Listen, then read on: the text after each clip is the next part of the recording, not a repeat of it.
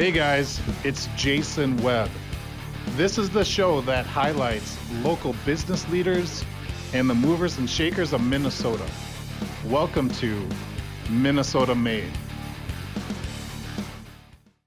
All right, guys, welcome back to the Minnesota Made podcast. Uh, this is a Zoom call with Brian Iverson. And Brian creates a very unique product for the construction industry called T Stud. And uh, he's got some really cool videos on his website that explains it quite well, but we'll get it uh, a firsthand explanation from Brian here in a little bit. But before I forget, the website is tstud.com. Brian, welcome to Minnesota Made. Hey, I'm in Minnesota even. Okay. Yeah.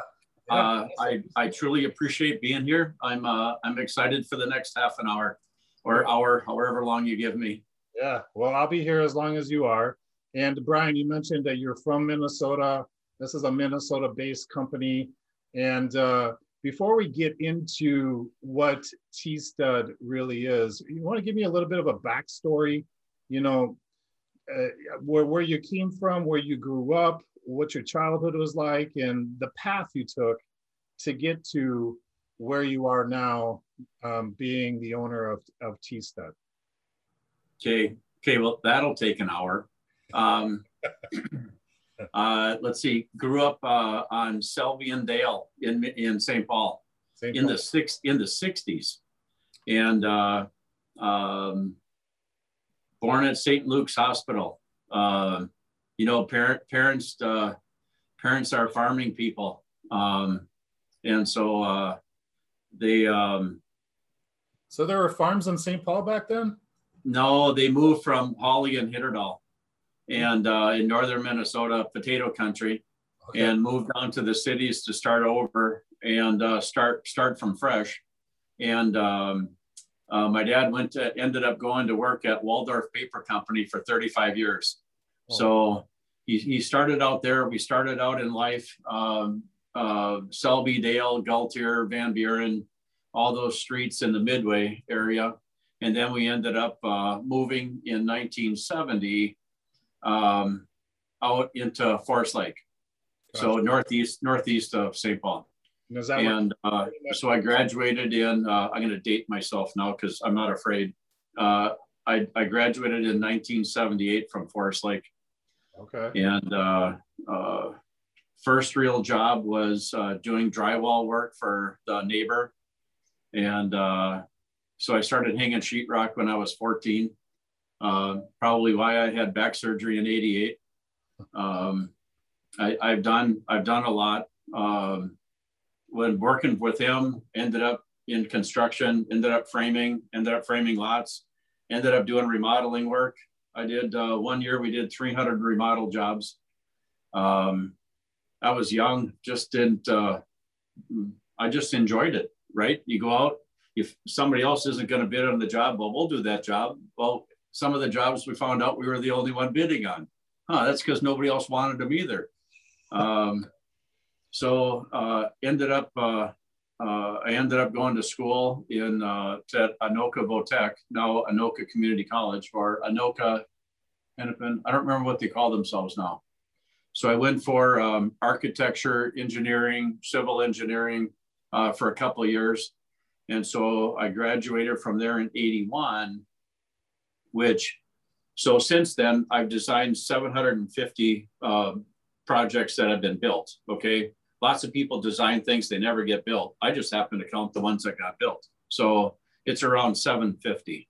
Wow. And so I'm a I'm a journeyman carpenter, uh, journeyman sheetrock taper. Yep, had back surgery from all that crap. So I was the guy. I was the guy schlepping around all the studs on the job. Um, and you know, you just keep on going through life, and you keep on selling things and helping people. And I became a realtor along the way and a developer obviously in 2006. Uh, so 2008, they say uh, uh, real estate, real estate all fell apart, blah, blah, blah. Mortgage rates did this, did everything. My first real estate transaction in 1984 was 13% interest and the seller paid either 10 or 13 points to buy the rate down to that. Okay, so interest rates at two, two and a half, you know, people qualify for lots of money today. They, they qualify for mortgages through the roof because interest rates are cheap. But if interest rates went up to 5%, they'd only get one third the house. Okay. So, um, right. but so I, I, I learned young um, to design, build. Uh, I became a certified energy auditor for NSP uh, in 1981. Mm. And so I've been able to calculate for us all of our energy efficiencies, how efficient we are, what do we do, how do we clear a path forward. And um, so, but an interesting date is um, March 14th of 2006 is when the media said for the first time that gas was going to $4 a gallon. Okay. So at $4 a gallon is real estate's D day. That is the first day because I wrote the day down uh, uh, because I thought it was going to be significant. So I developed most of Isanti north of Minneapolis. And what I saw happen immediately was people had to start making a decision uh, after that date. And I mean, it was immediate because people, most people live, I'm not going to say uh, pay, paycheck to paycheck, hand to mouth, however you want to say that. Right. But they don't have any extra money to go spend. Well, now they're spending triple the amount of money on gas. They can't afford gas because they have to buy milk for the baby. Okay. So they got to provide food for their families. So they had a choice to make. And this is 2006. And this is when we started seeing the wave. People had to let their houses go in the countryside uh, farther away from the city because they had to get closer to the job. So they left their houses go because they had to provide milk for the baby and they started renting apartments in the cities. So as the economy was starting to falter and go downhill like this, we saw everything crumble. We saw all of the the bad real estate transaction, mortgages, uh, real estate deals, you name it. They were all coming back to bite everybody in the butt because they thought it would run on forever. But that price of a barrel of oil went like this, mm. and nobody could afford the gas for their cars. So that's when it all started. So that's that was my I went down like everybody else, but I'm the first guy who went down. Then I ended up working for a bank uh, out of Wisconsin and tried to save their soul and got to see more stuff going on on the banking side of things. So I had 3,000 properties in my portfolio. I helped them sell a thousand properties in 26 months and fried my fried my gourd. I mean, you just can't. It, it's it was an ugly time. Right. So I decided to get clearly out of real estate as a whole and I ended up going into the gas and oil industry. So in the gas and oil industry, uh, frac sand did this, did that. It was I've developed 35, um, I don't know, 3,000 uh, lots. Uh, I built 30 miles of roads. Okay, so I knew all about moving dirt. So I ended up getting uh, hired off uh, because I have a, I ended up with a crazy skill set in the gas and oil industry besides. But I got hired off from a company out of Brisbane, Australia, and uh, I helped them turn fly ash, uh, the waste byproduct of a coal-fired power plant. Uh, hold on, I'm. Uh, so this just happens to be fly ash. So when you take coal, big chunks of coal, and you fire it, you burn it, it, it actually turns into, um, it's just a powder. I know you can't see that, but it turns into powder. Mm. And so what they did is they they turned that little powder uh, into little ceramic beads for fracking. So, and I know you can't see these, but these things crush at 14,000 psi. Wow. Well, that was that was a crazy deal. So, sitting up in Stanley, North Dakota, in the gas and oil industry, putting this together with the Beulah fire uh, coal-fired power plant, trying to secure uh, fly ash and this is just fly ash and a little bit of clay and a couple of other things I can't tell you. Um, they got these ceramic beads that they use for fracking to go, but um, March 15th of March 15th of 2015, I was having coffee with some people. Um, eight o'clock in the morning, nine o'clock in the morning, I don't remember. And the snow, my, my favorite line for North Dakota is when the wind blows, there's no place to hide. No lie. I know all my friends say, yeah, but when your dog runs away from home, you can still see him running three days later. All right, so there's there's my humor. Um, uh, anyway, uh, so I thought of the T stud.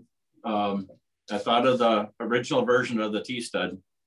Uh, at nine o'clock in the morning, I was home eight hours later. And if anybody knows that's a nine hour drive I did in eight hours, I was so excited. I figured that if anybody was crazy enough to think about all of the advantages of how I did the T stud, there was, uh, they were going to be as crazy as me. So it took, uh, we filed the first patent in um, uh, uh July, July of 2015. And it took 24 months to get the patent almost exactly.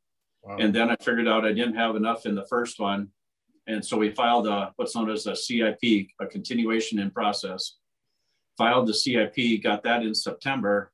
And so that's how we then ended up blocking out people out of our space. So the T-Stud was born. There's actually 34 patents in the space. And we're the only ones who thought of, of turning, you know, all the other patents are the same width of a two by four or two by six. Everybody stayed an inch and a half wide. Well, I can tell you because I had to build them, they're only good at, at driving your fish house down the road at 35 miles an hour. At 35 miles an hour, they buckle. All, thir- all 30 of them, okay? That wind load, they can only stand 35 mile an hour wind load. But when I turned that perpendicular, that member perpendicular in the patents, and we did all of our testing, this is what gave us our strength. So two by sixes, and like every other stud known to man, in a failure mode, when you load this load and you put you push on this so hard, so your all your floors above it are all resting on your stud. This stud actually deflects in the x-axis out of plane and snaps. That's how you fail it. But when I turn that member perpendicular, I stop the ability of the stud to deflect in either X or Y. So we actually only fail in Z, which is fiber upon fiber going straight down. So this is certified a two by six is 2,200 pounds for the most part, um, sometimes 24, sometimes 1,600 pounds. So it just depends upon the quality of the fiber of this. Okay. But we we we crush at 8,600 pounds. Wow. That's what we crush at. So we actually we actually crush the plate, right? So if that's your if that's your plate, mm-hmm. we actually crush that plate at 3,600 pounds. So uh, we're, our strength value proposition is through the roof. Um, we did all of our testing at 24 inches on center. We're hurricane compliant. We're, we're uh, earthquake compliant. We're certified for use in five stories in the United States and six stories in Canada. Hmm. So we're code compliant all over the place, but now I have 10 patents filed in the US, five in Canada, and 28 other countries.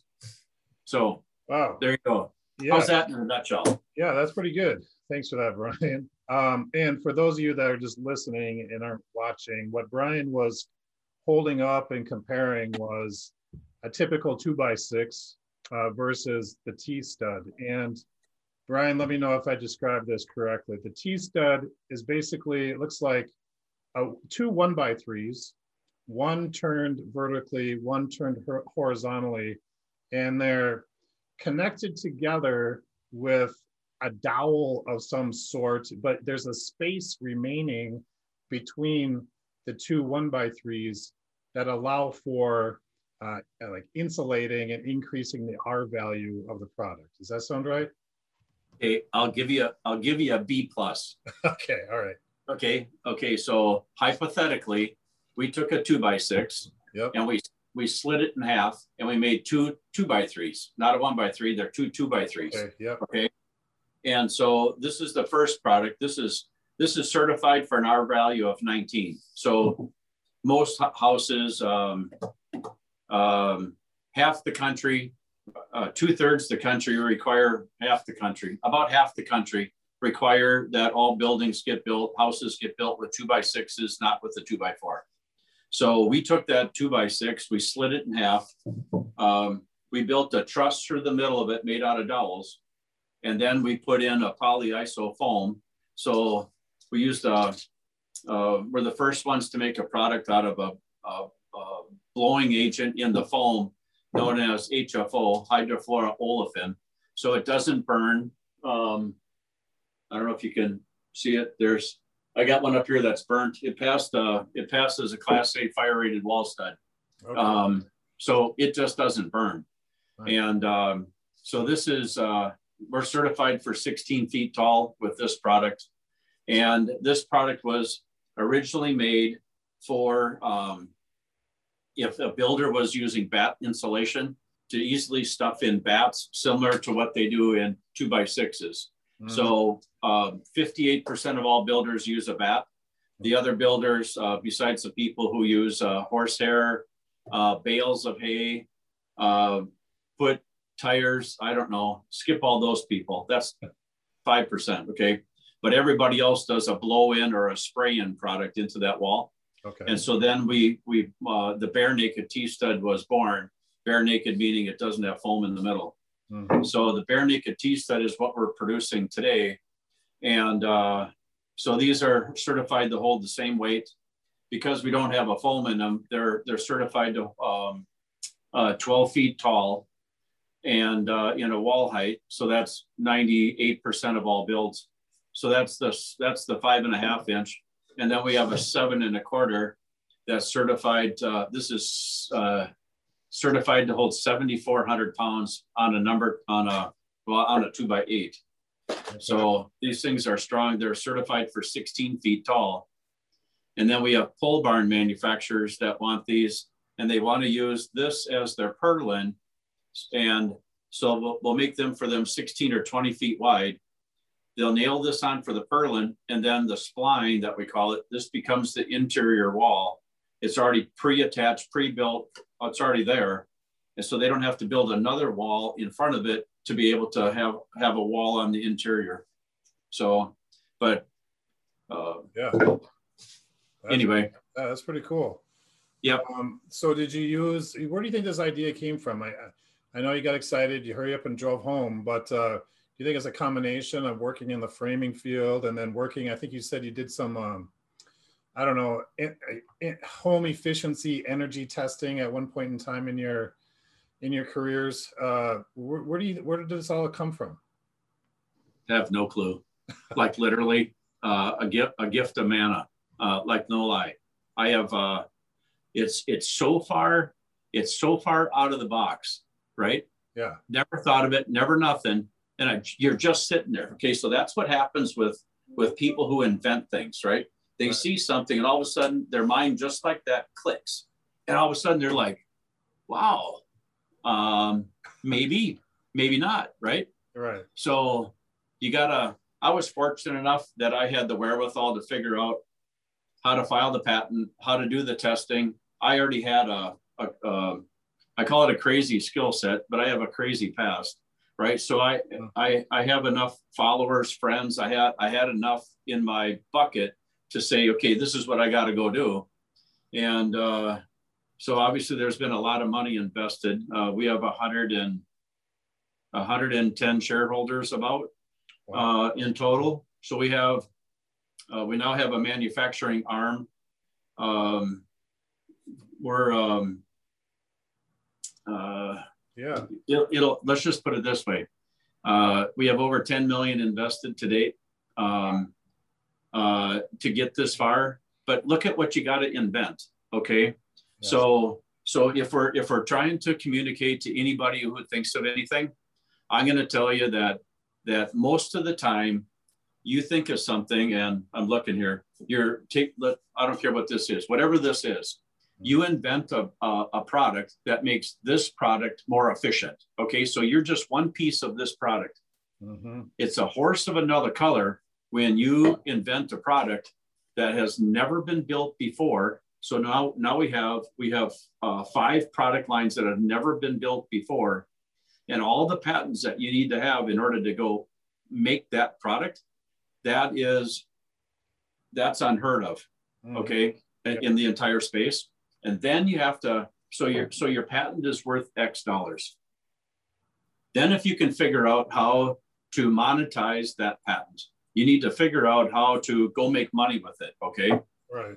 So, so you got to you got to figure out how to make it how to build it how to pass all the code tests how to pass this how to go to ul underwriters laboratory and get their blessing which that's a whole nother story. And um, so you got to go through all of these gyrations every day. Um, okay, left brain, right brain, right? Your right brain is thinking, oh, I'm going to have a glass of wine at 10 o'clock at night. And the left brain wakes up and says, hey, I'm going to get out of bed at 4 a.m. You know it. Don't you dare have that glass glass of wine because at four o'clock in the morning, your left brain's going to turn on and try to solve for something. I have no idea, that, but that's what happened. Okay. So, in order to figure out how to mass produce this, I had to figure out how to make dowels. Like, how do you make dowels? Um, how do you make them pass? How do you make them? How do you make them? What do they have to look like? What's the adhesive that you have to use? How do you get adhesive that's code compliant? And how do you make them dowels six and a half inches long or however long that they're going to end up in? How do you make them fast? How do you make them? How do you make them? Let alone how do you load them? Right. So right. so we load. Um, I, I had to go to the food industry. So you know what this motion is? That's your Panera bun or your or your Olive Garden bun that you love so much going in a baggie. Okay. So I had to go to the food industry in order to figure out how to go fast. And the and the optical eyes that they use look at that. They look at the the the Olive Garden bun. They can see it if the flour is mixed into the bun at the right consistency, and if it's not, it's got to eject that bun, grab the next bun, and get it into the baggie at 180 a minute. Jeez. Well, in, in 12 months from now, we will we will use one million dollars a day. So we had to invent the technology, but right now we're making fifteen thousand dollars an hour. Okay, fifteen thousand. But I had to start out at two machines at around a thousand dollars each. Uh, so last year through COVID, um, not a fan of COVID, by the way, because we got booted out of Canada because they wanted to even need a quarantine in place every time we went over. Uh, I'm not doing that. So we're now down, to, we're, we're, manufacturing actually in Newton, Iowa. So I drive to Newton every other week uh, from the home office here. So the, um, um, uh, you're, you got to make dowels. You got to get the adhesive into the hole. We had to custom make a nozzle that has a reed valve on the bottom of it because the adhesive you buy is so expensive. You buy it by the gram. So you got to put it in the hole, but when you come out of the hole, you don't want it to drip. So we had to invent a little reed, reed valve down at the bottom of the tip so that when you pulled out the last time, it doesn't drip. I can tell you there's there's one thing after another, after another, after another that you have to do in this whole entire process. And you're constantly inventing because nobody's ever done it before. So if if if if there's somebody that's listening to this that wants to invent something, I'd, I'd be willing to sit down and chat with them and tell them all the process that I had to go through. Right. But um, um, I can tell you there's been many sleepless nights. Uh, that's a fact. Yeah, it sounds like a huge pain in the ass. uh, were there any point in time where you're like, ah, screw it, man, I'm done with this? Or uh, no, I'm just going to sell it and uh, for whatever I can get out of it. And that's it. I'm done. No, no, no. Stuck to it. That's good. No, and but you got to understand. You have to. You have to understand why. Okay, so um, at some point you're going to ask me in this podcast why. Okay, so I know you have an agenda. You have questions. you you already probably got listed out that you didn't sell me, uh, send to me. Okay, so you keep going, but at some point you need to ask me why. Okay, let's do that. Why? So I thought you were going to wait. Mm-mm. What do you mean? No? I have no agenda when I do this, man. I just wing it. Oh, so oh, you're winging it? I, I, wing it. I just I just try to focus on what you're saying, and we, we go where we we go where you go. So let's okay. talk, let's talk about the why.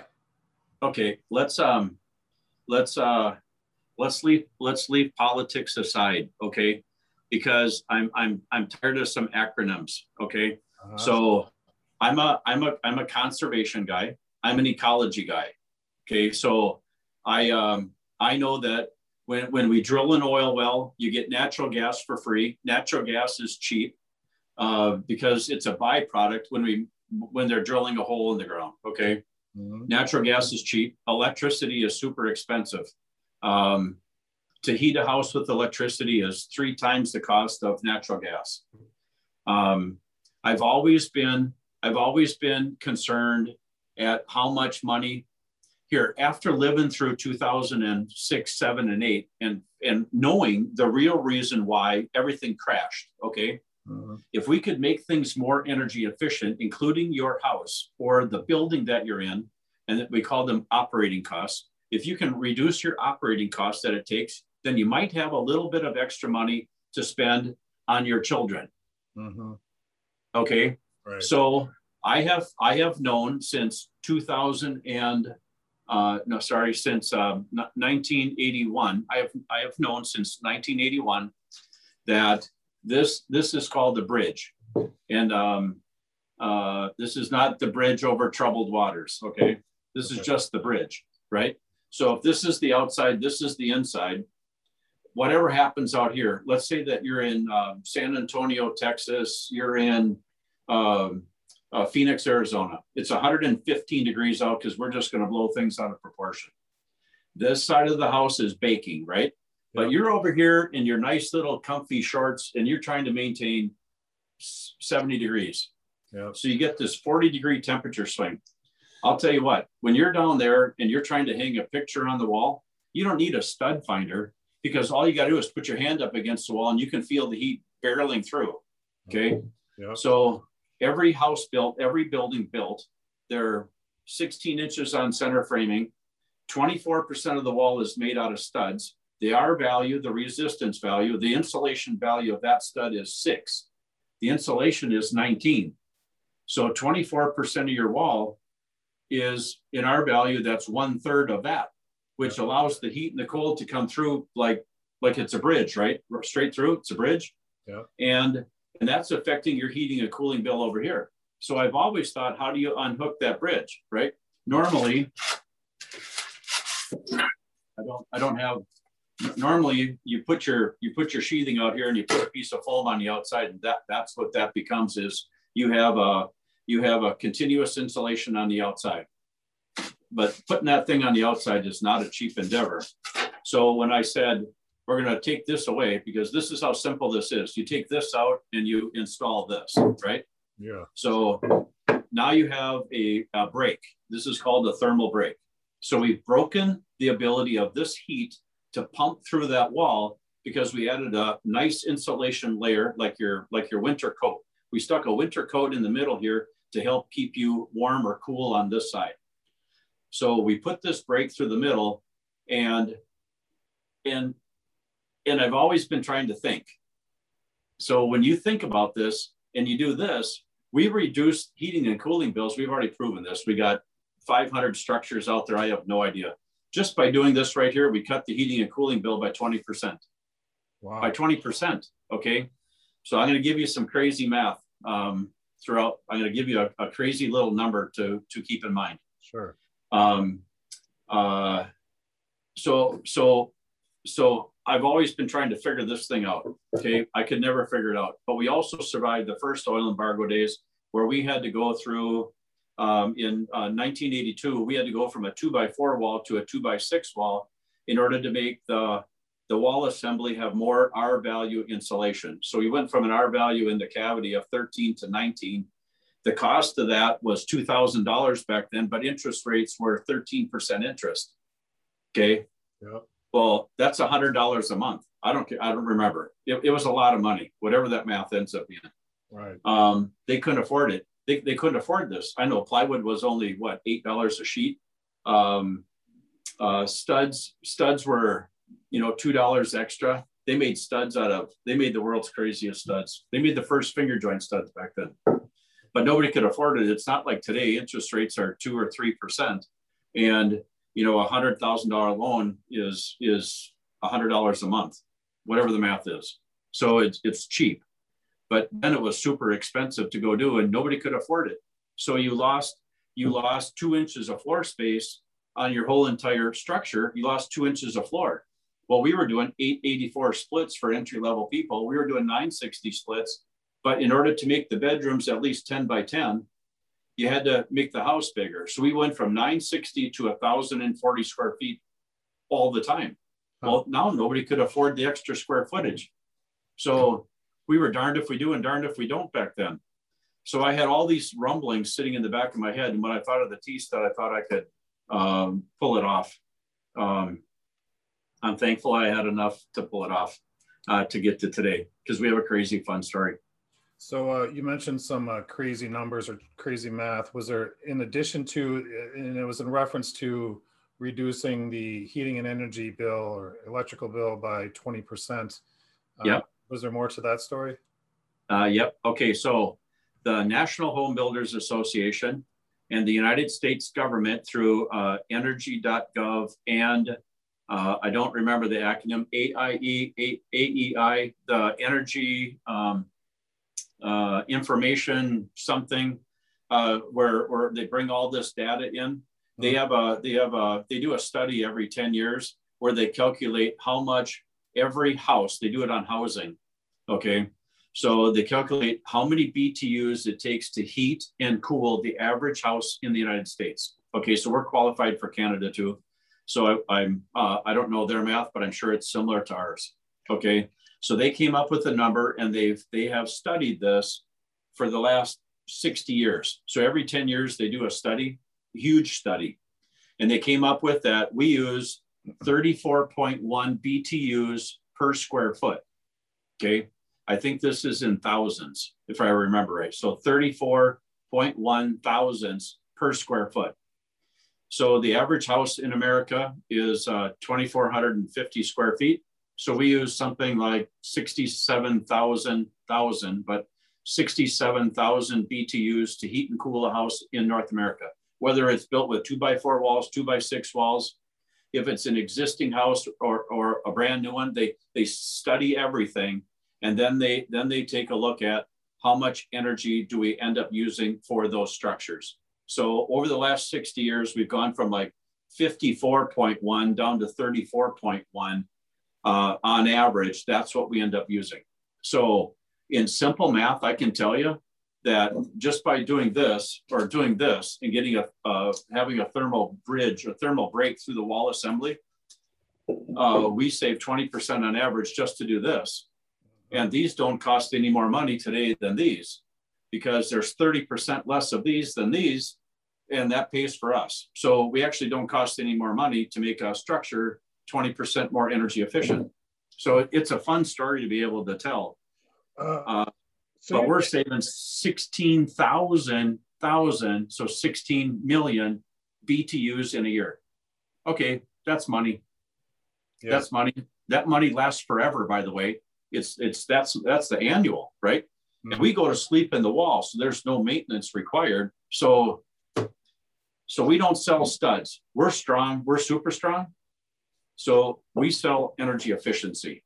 So our story has morphed from being the world's strongest engineered wood product known to man to now we just sell energy efficiency and some some huge partners are coming alongside of us to make the world's most energy efficient structures for less money than what we're building today. Yeah, it seems like a no-brainer. The surprising part to me is that it, it seems, I mean, you're sticking some labor into making a T-stud and some costs as far as a dowel and the adhesive and and so on and inventory and shipping and but it, it, doesn't cost the end user consumer any additional money to buy that product versus a two by six well, okay, so uh, um, or did I mishear you? We've we've had we've had we've had to adjust our distribution. Um, so part of if anybody wants to invent something, you got to figure out how to distribute it across the country. And the challenge that we've had so far is that we're not just a stud, right? So the sound transmission rate through this is well, we call it plus six. So we make your hotel and motel wall uh, 20% quieter.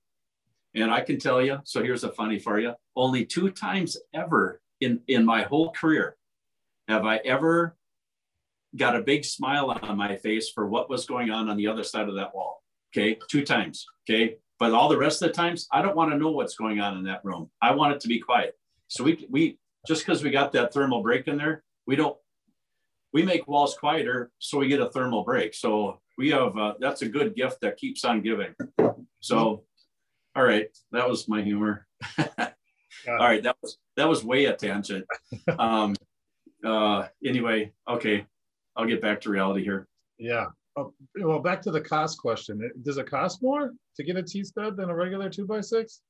Well, the two by sixes are are obviously uh, today is uh, what's today? Is today the 9th, June 9th? I'll put a date in here. June 9th, 2021. Yep. Okay. Lumber is through the roof, right? right? Lumber is super expensive. How did it get to be expensive?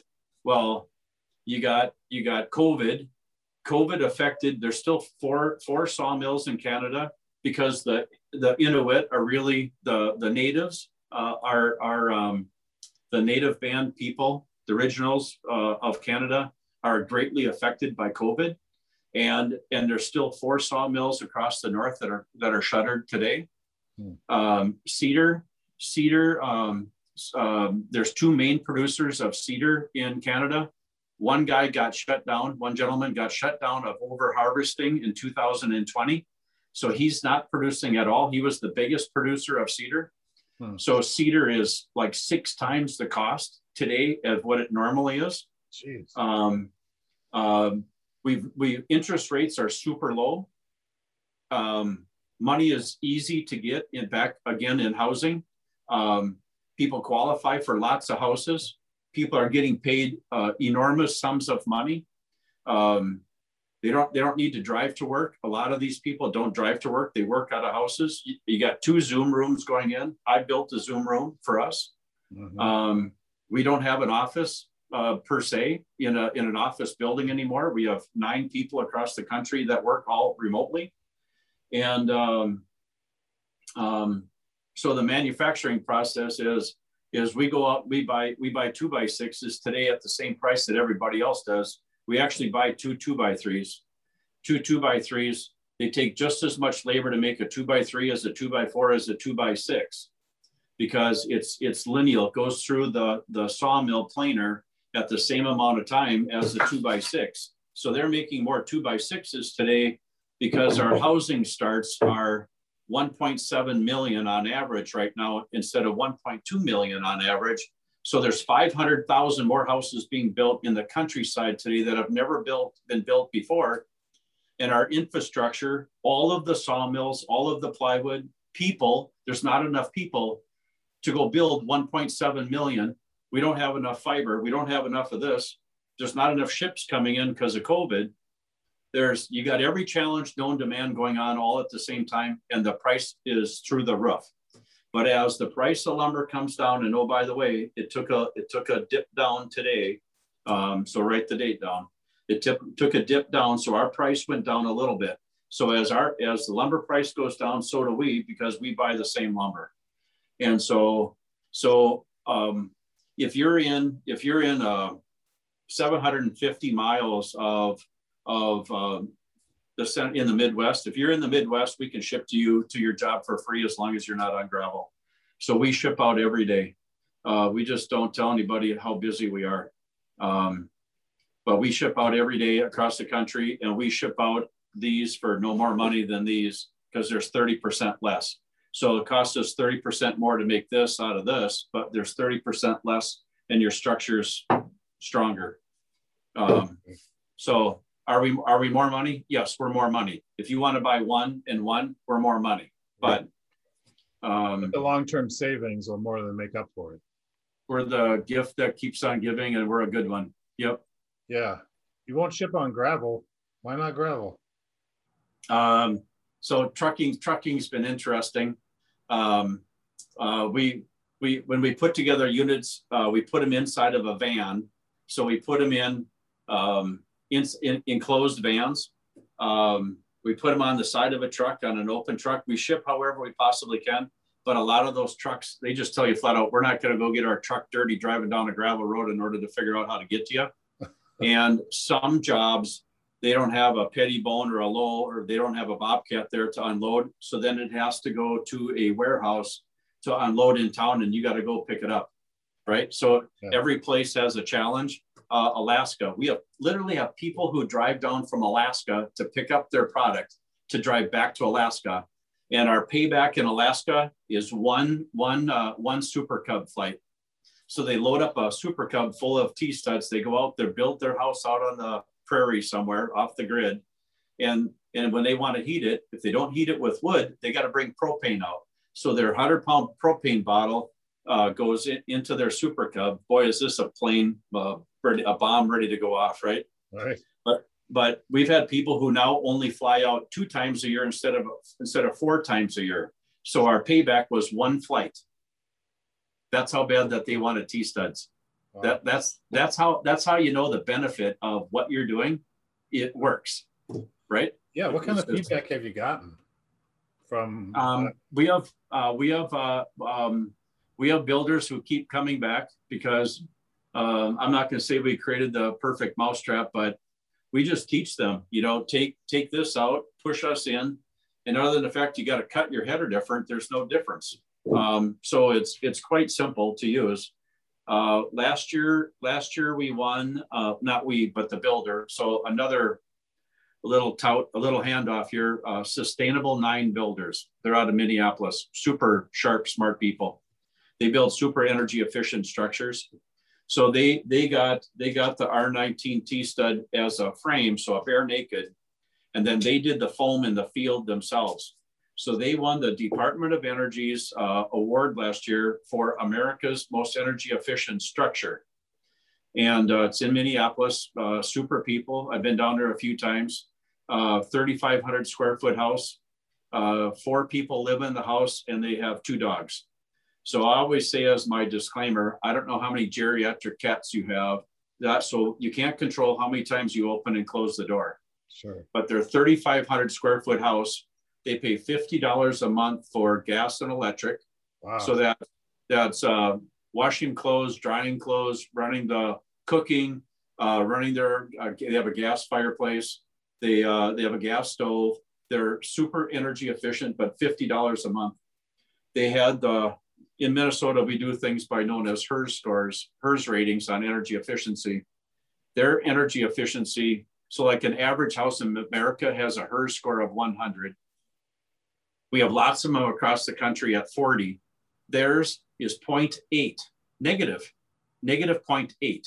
Hmm. So in order to get to one, you have they did solar panels. You know, they're they're doing everything they possibly can get to zero for for energy because they don't want to be a demand on the grid. And Sustainable Nine builds quality structures just like that. So do other ones. Um, uh, solid rock, um, rock solid construction up here in Blaine. They have several structures going now. There's builders in in uh, Wisconsin. There's builders in New Jersey. Uh, I can't rattle them off. Um, Colorado, a bunch uh, that use us that because they don't want to leave a carbon footprint.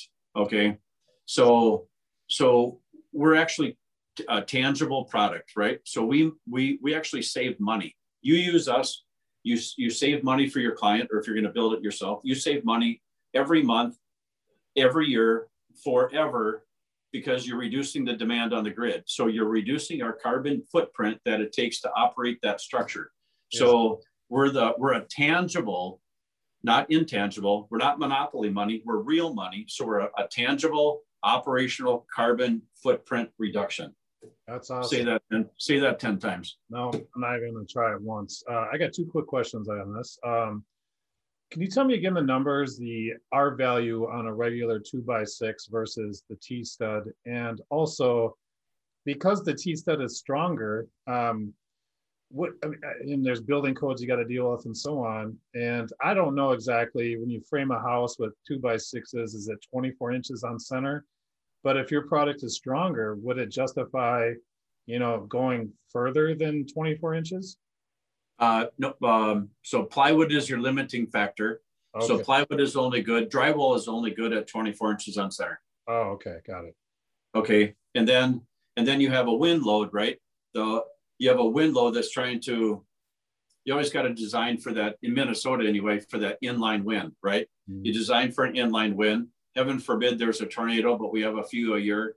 So you design for the worst case scenario, which is that wind load. So when you put your sheathing on your wall, you need so many nails in the sheathing, uh, you know, put into your fasteners to stop your wall to be from racking. Okay. Yep. Okay. Yep. So the R value, the resistance value through this is uh, six, 6.1 actually. A two by four is 4.3, okay? This is, it depends upon what that insulation is in that wall cavity. Yeah. Okay, so if this is cellulose in here, the R value is 11. Okay. If this is spray foam, um, typical wall spray foam, um, we get to a 16. Okay. The, the R19 that will be back manufacturing this fall.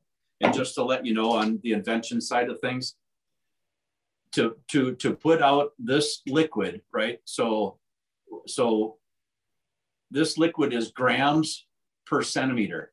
No, no foaming gun has ever been made to, in, to go into a continuous foaming line that has ever put out grams per centimeter before. It took one year to build that gun through COVID.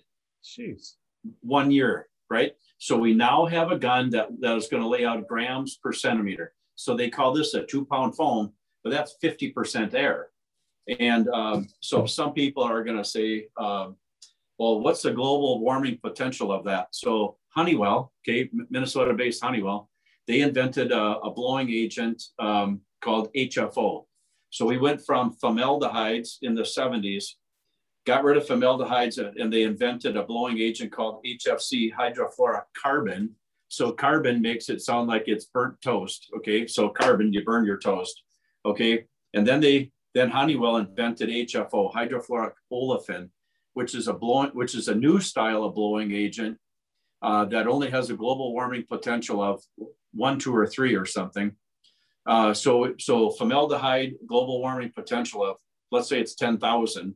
HFC has a global warming potential of 1,300. And then Honeywell comes out with HFO, which is global warming potential of, let's just say it's three, okay? So make sure that if you're ever gonna put spray foam in your wall, make sure that you use HFO blowing agent, and that's all that we do. There's no no off gas, no crap, no nothing. But stick it in your wall, there it goes, and and it doesn't burn. So there's a benefit. I've seen two houses get burned down. One of them was mine. Okay, so I'm really fire at, fire conscious, making like a lot. Okay, so did I answer your question? Yeah, yeah, yeah. So it's stronger. It's uh, more energy efficient. Yep. It doesn't burn. Uh, well, we this this burns. This one, this one, the the foam doesn't burn. Yeah. So um, don't say it doesn't burn. Okay. Uh, you can't. Yeah. um, well, yeah, it definitely seems like a superior product, and it seems like it's uh, you guys are kind of you know in the early stages of all this. Where do you see all this going? I mean, when you look in your crystal ball, I mean, what are your hopes and dreams for T-Stud, or what, what do you think the potential is here? Um, okay, so uh, uh, we have a we have a building coming up here in Ham Lake, uh, 5,000 square feet, and uh, uh, we're 20% less. Um, I got to remember who's going to listen to this. So, got everybody's got to remember the date today, right? Yeah. So we're we're 20% less than two by sixes today, and uh, they're doing the seven and a quarter inch, 16 feet tall on their 5,000 square foot commercial building. We're 20% less than going to Menards today to buying a number two stud. We're going to ship these to the job. Um, so um, they're going to they're going to insulate. So the 20% that they save, they're going to insulate. Okay. But then what we did is we made it a little bit better. Okay. Um, as you, uh, maybe you don't know, o, uh, OSB plywoods are through the roof today. OSB today at uh, Home Depot down the street is $54 because I had to look them up. Um, zip, um, super nice people. Most of the structures use what's known as zip on the outside, which is uh, which is like an OSB with a with a film layer on it that you can tape the outside and you can solve for uh, uh, air changes per hour and uh, WRB, water resistant barrier, if you tape all the seams. So I know that's way over most people's head. Hmm. Anyway, so it's a it's an innovative product. Okay, but the, so those products you can buy for fifty four dollars a sheet. We because we're an energy efficiency company, we have had some partners come through um, and come through big lately. So back in the 70s and 80s, um, for those older uh, farts out there like me, we built with what's known as Built Right, Buffalo board. It had no structural support to it, so you had to use metal bracing underneath it. So, so we got we got this metal bracing approved to replace OSB. Hmm. So you take the OSB, don't throw that to the side, throw your two by six to the side, grab our stud, put this metal bracing on like this to solve for the lateral wind loads. Mm-hmm. And then we called up um, BASF foam and we said, we want this. This is known as Neopor. And this has an R value of five. Uh, OSB and plywoods have an R value of 0.55. So 900% better, you can have this. So on the five and a half inch T-stud, that's an inch and a half gap there. You put this on, now you have two and a half inches of thermal break from the outside. This saved you 20% on your heating and cooling bill by putting that on the outside. I'll tell you in a second. Okay, so this building here, we're gonna make 131% more energy efficient than the, what they were planning on for less money. Wow. Right? And we're gonna solve for we have more friends. And and we're going to throw in the tape to tape up all the seams. They use this tape around all the windows and doors. So we're actually going to make them the, the world's most energy efficient commercial building right here in ham lake with these products that'll be uh, no extra money. That's incredible. Right? Yeah. So right. it was a combination of the t-stud that metal bracing that foam, whatever you, I forget what you called that foam. Yeah, it's, it's called Neopor. This actually, this is another crazy invention. Okay. There is no blowing agent in this. They use doggone water. Huh. Right. This is light as a feather. I got, I got a, I got, we just bought 10 semi loads of this because, uh, just because uh, we, so we sold 19 houses in Sandpoint, Idaho uh, they're small. They're 1,200 square feet a piece. They're two stories, so 600 and 600, two boxes. Um, uh, they're they're uh, I can't tell you I can't tell you a lot about them. Uh, the the R value in the wall is 30. Air changes per hour below 0.25. I know how they're doing it. They're using our our entire assembly with all of our partners, and at 1,200 square feet, you know what their budget is for gas and electric? All in, 100% all in. 25 bucks 25 bucks a month. Wow. That's incredible. Right. Yeah. 25 bucks a month right? So so so we're helping them create a create an opportunity to reduce their heating and cooling bill by 75 percent. We have the, we have those all over the country today 75 percent. So so we created the t-stud recipe. So if you can see my mom's recipe book over here of 1954 right? So we created our own recipe um, so it's the T-stud, the T-stud, metal bracing, okay? Use Neopor foam on the outside, grab some of our friends, right? Grab some of our friends. We called up uh, U2, U2 fasteners out of, uh, out of uh, Thunder Bay, Ontario, right? Right over the border where I go fishing, except for this year and last year. Um, and so, so we're looking to you can buy the T-stud by yourself. You can have your lumber yard call us up and we'll sell them to your lumber yard or we'll, or we'll ship to you direct. Um, we'll sell you the, we'll put the OSB on the outside, put zip on, however you want to build your wall assembly, or we'll ship this whole package. The, the crazy part that we figured out is that we're only this tall in a semi. And we have six feet on top of us that we can top load and ship for free, right? So there's no cost because we already paid for the shipping. So we can send the we can send the the um, the metal strapping. We can send all the Neopor.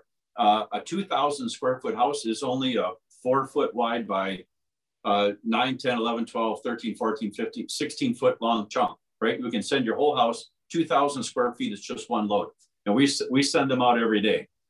Um, and you build a structure that's 100 and 131% more energy efficient. But wait, there's more we can actually send we can we can send uh, the seven and a quarter out because we the costs are the same except for this is a two by four instead of a two by three.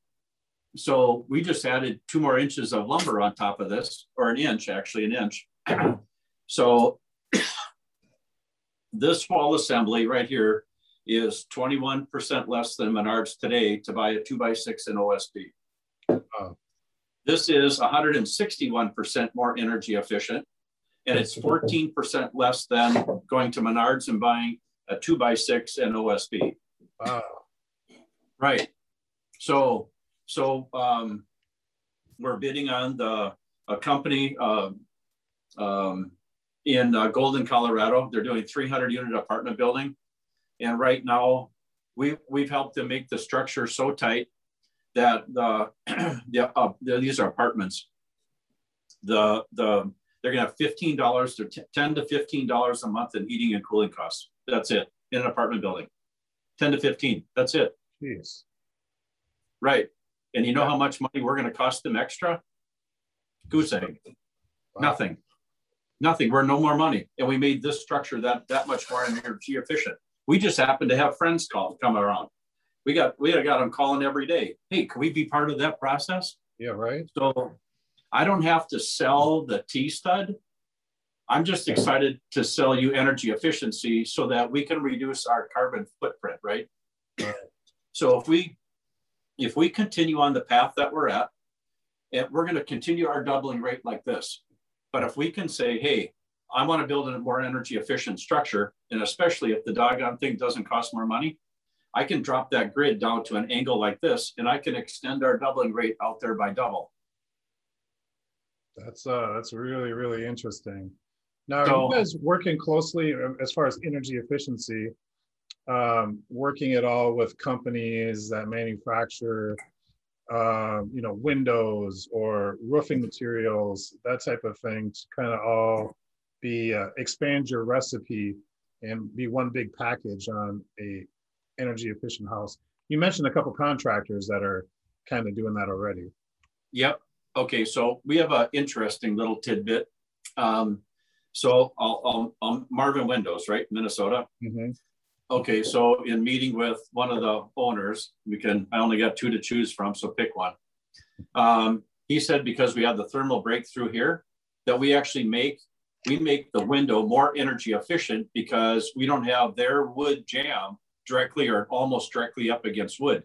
We have this, we have this insulation value that, that, that slides in alongside of them. So they felt that their, their window jambs themselves wouldn't expand and contract and twist anywhere as near as much because we make the wall assembly more energy efficient. Now, what now what does that really do? I have no idea. I have no idea. None. Elon Musk hasn't called you yet, has he? No. Oh, okay. No. No. No. It seems like something no. right up his alley. Uh, uh. um, so okay, it's to me, it seems like a no-brainer why why wouldn't you build your house or, or structure with the T-stud recipe? I mean, do, do you feel like you fit, you know, most, if not all, um, construction type situations, or are there things that maybe this isn't the best option for? Um, I don't know of any that we don't work for.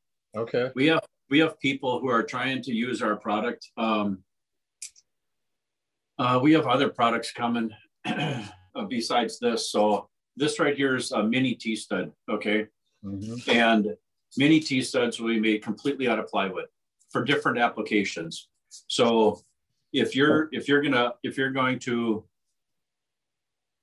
um, let's let's say that uh, you're going to remodel your house and you want to make your house more energy efficient, but you don't want to do it from the inside of your house, of course. You want to do it from the outside. So take your cladding, take your siding off, put on a little mini T-stud. These are completely made out of plywood. So we make them in sheets, four by eight to four by 16. We'll be producing these yet this year. So they're not for a HUD house or a one level house, they'll probably work for on structural, but otherwise they're made for other applications, right? Every one of them is perfectly straight. So you can, every interior wall, you could do this. Every uh, you're remodeling your basement, you could do it. Uh, use them. You can, we can make this side with treated plywood. So you can put this up against your concrete block wall to insulate, have a thermal break through your block wall. These will be two and a half inches deep all the way up to six. So we have had walk-in cooler people. Uh, let's see, I got to go back. I got to finish one thought. So if you're going to finish, do your remodeling work on the outside of the house, yeah. like I, we're going to show one here uh, yet this year on my house. So we're going to take off all the cladding, uh, and I have built right on my house, and I have moisture problems on my house. I got I got uh, I got the worst case scenario going on, and so we're going to put these on the outside in order to double the R value of the wall assembly itself. Okay, and so so housing this is fun. Making structures more energy efficient is fun you could actually do this bigger. So if you want to fix your heating in your house, you can run ductwork on the outside of the house and you can bury it inside of a nice little wall envelope if you want. Hmm. Um, you can run all change, you can fix your electrical from the outside so that you don't have to go on the inside. I get all sorts of people calling me for these things right now. And uh, again, we've had to invent the technology to be able to do this, to load them fast enough. You're talking lo loading and using not 96 dowels in two seconds. Wow. Okay. Right. So this is nonstop inventions. Um, we have walk-in cooler companies that want these six inches wide to make walk-in coolers 20% more energy efficient. Huh. Um, it's a big number. Uh, RVs, fish houses, uh, uh, uh, ice castle, you can get a hold of me. That's fine. Um, we make fish houses more energy efficient by 20%. Actually, uh, we built an accessory dwelling unit if they want to come here. Uh, we have a complete thermal break through the floor, the wall, and the roof by 99.2%. It's so energy efficient. So it's 16 feet by nine by 9 mm-hmm. There's no furnace made small enough to heat it. you get a candle.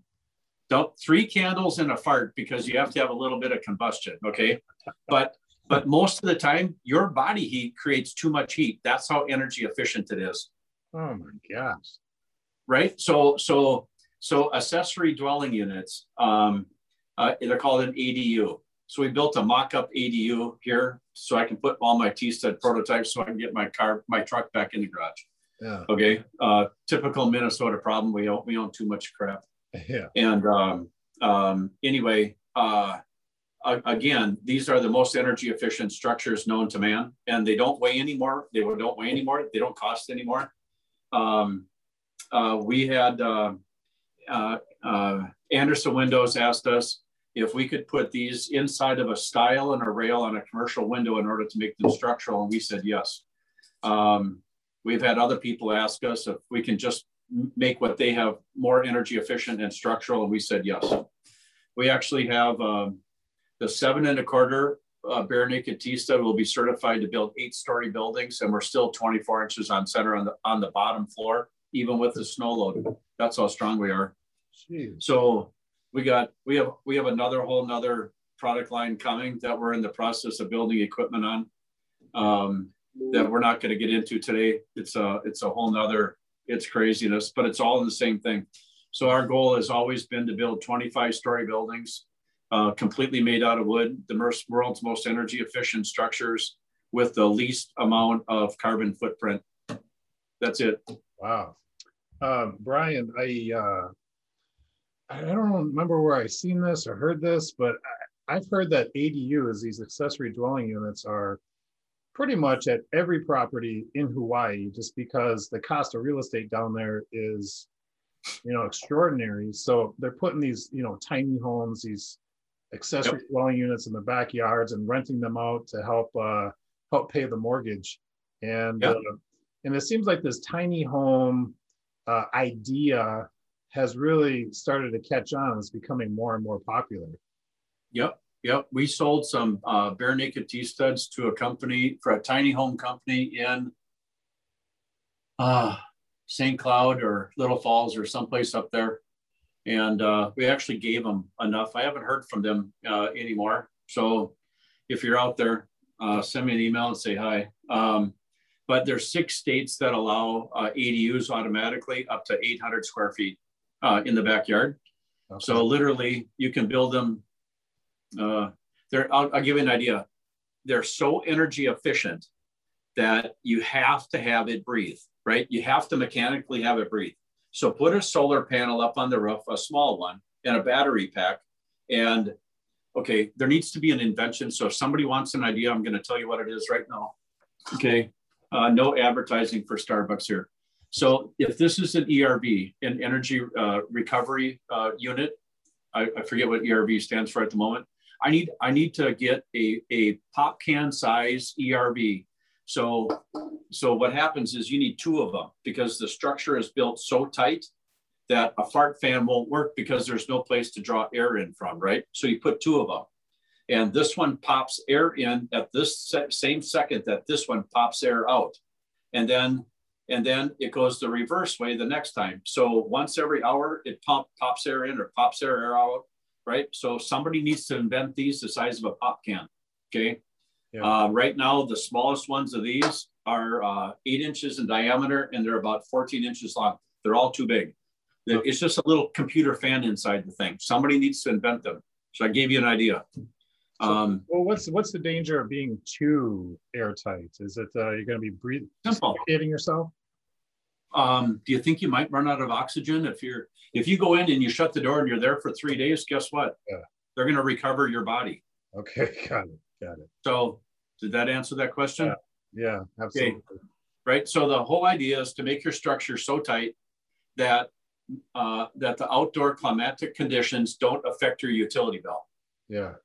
Okay. And then you want to mechanically bring that air in and air out. So it's like a it's like a Venturi vent. Okay.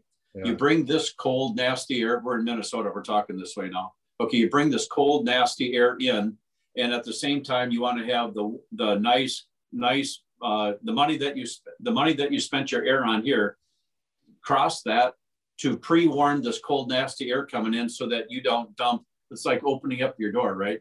You don't want to you don't want to dump in 35 below into your house and that you have to now heat it, right? Right. So most houses in Minnesota, existing houses are five air changes an hour. Your fart must be pretty bad if you got to do it five times an hour. I have no idea, but that's how that's how we built. Nobody ever knew any better. Nobody knew. Nobody knew. Um, uh, uh, nobody knew what it, what the what the benefit was of having uh, airtight houses. Um, uh, well, I guess we did in Minnesota because in, in the late 80s, 90s, we did a category one construction. We made them too tight. And um, I want to tell some stories, but I got to be careful. We chased, we chased out every stucco manufacturer out of Minnesota, okay, including Scandia Stucco, super nice people. Hmm. And so we built structures so airtight that if you had a pinhole in your wall, it's like you go, you go hang your picture on the wall, you poke a hole in the wall, they got these all, they got these stories all over the country. Guess where all the moisture in your house goes? Out that pinhole right there, and it rots out the wall, right? So Minnesota, they want you to put poly on the inside wall, and they they tell you they tell you, you know, this is an airtight barrier, and you got to make all these airtight structures. But they never told the homeowner, oh, by the way, you can't ever hang a picture on your wall unless it's on one of them glue sticky things, right? Hmm. But as soon as you poke a hole in that wall, you broke your air barrier and now you have a path for moisture to enter and to leave your structure and get into that wall assembly. I have seen, I have seen, this is a long time ago, not today. Okay. So I'm not trying to scare anybody, but I've seen windows rot out on the corners because the only place they didn't control the air is through the corner. So the air went out the corner of your window and it rotted out the corner and then your stucco fell off your house. Uh, they said that that was the stucco people's fault. It was not the state of Minnesota screwed up. They made air, air, they made energy efficiency so brutal in Minnesota, kind of as a test, I guess. I don't know what they were thinking, huh. but but um, we had all sorts of damages. You, in order to in order to vent the moisture out of your house, when you took a shower, you had to open up the window uh, a half inch or a quarter of an inch anywhere in the house because they were built too tight. Wow. So now you have to mechanically vent your house but at least you're controlling when you write the checkout and how much air goes in and out that wall, in, in and out to the outside. Well, that's fine. Doesn't cost much, very much money. So build them as energy efficient as you can in order to control your utility bill. It's like that. Yeah, there you go. Yep. Uh, Brian, we're coming up uh, almost on an hour and a half here, so I should probably wrap this up. um, let's say uh, you're a, I'm a builder and I'm interested in trying out the T stud, or I'm a uh, end user consumer um, and I want to put up a house and I want to, you know, recommend the T stud. How does how does somebody find out more information or contact you, Brian? Um, Okay, t, tstud.com, just the letter T and then stud. So tstud.com. Uh, if you want to order, uh, it's sales at tstud.com. And uh, pretty simple. Just go through there. If you want to get a hold of me specifically, just send an email through there and I'll respond. And um, otherwise, every ounce of information that you can possibly think of is on tstud.com. So our goal as a company is to rewrite. Our goal as a company. Uh, so we made the new Lincoln log. That's what we did.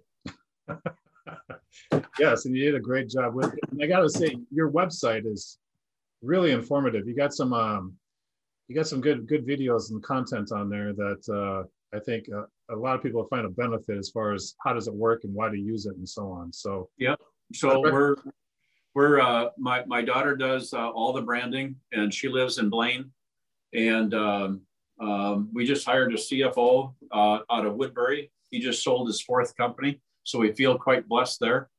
Okay. And uh, my son-in-law is the president, and uh, they just sold their company, Patriot Converting, up in um, Elk River, Minnesota. Okay. Um, I got we, are we're, we're all spread out all over. Um, yeah. We do Zoom meetings all the time. Okay. Yeah, that's pretty cool. Again, as a, a family business, that seems to be a common theme lately with people that I'm interviewing. Yeah. Yep. Yeah. All right, Brian. Uh, I appreciate your time, man. I think the future is bright here. It's an awesome product. I wouldn't hesitate using it on my own house. And um, I wish you all the luck, man. And I appreciate your time today. Huh, I'm sorry it took an hour and a half. oh, it's good. It's been a good hour and a half. I appreciate it. Yep. Yep.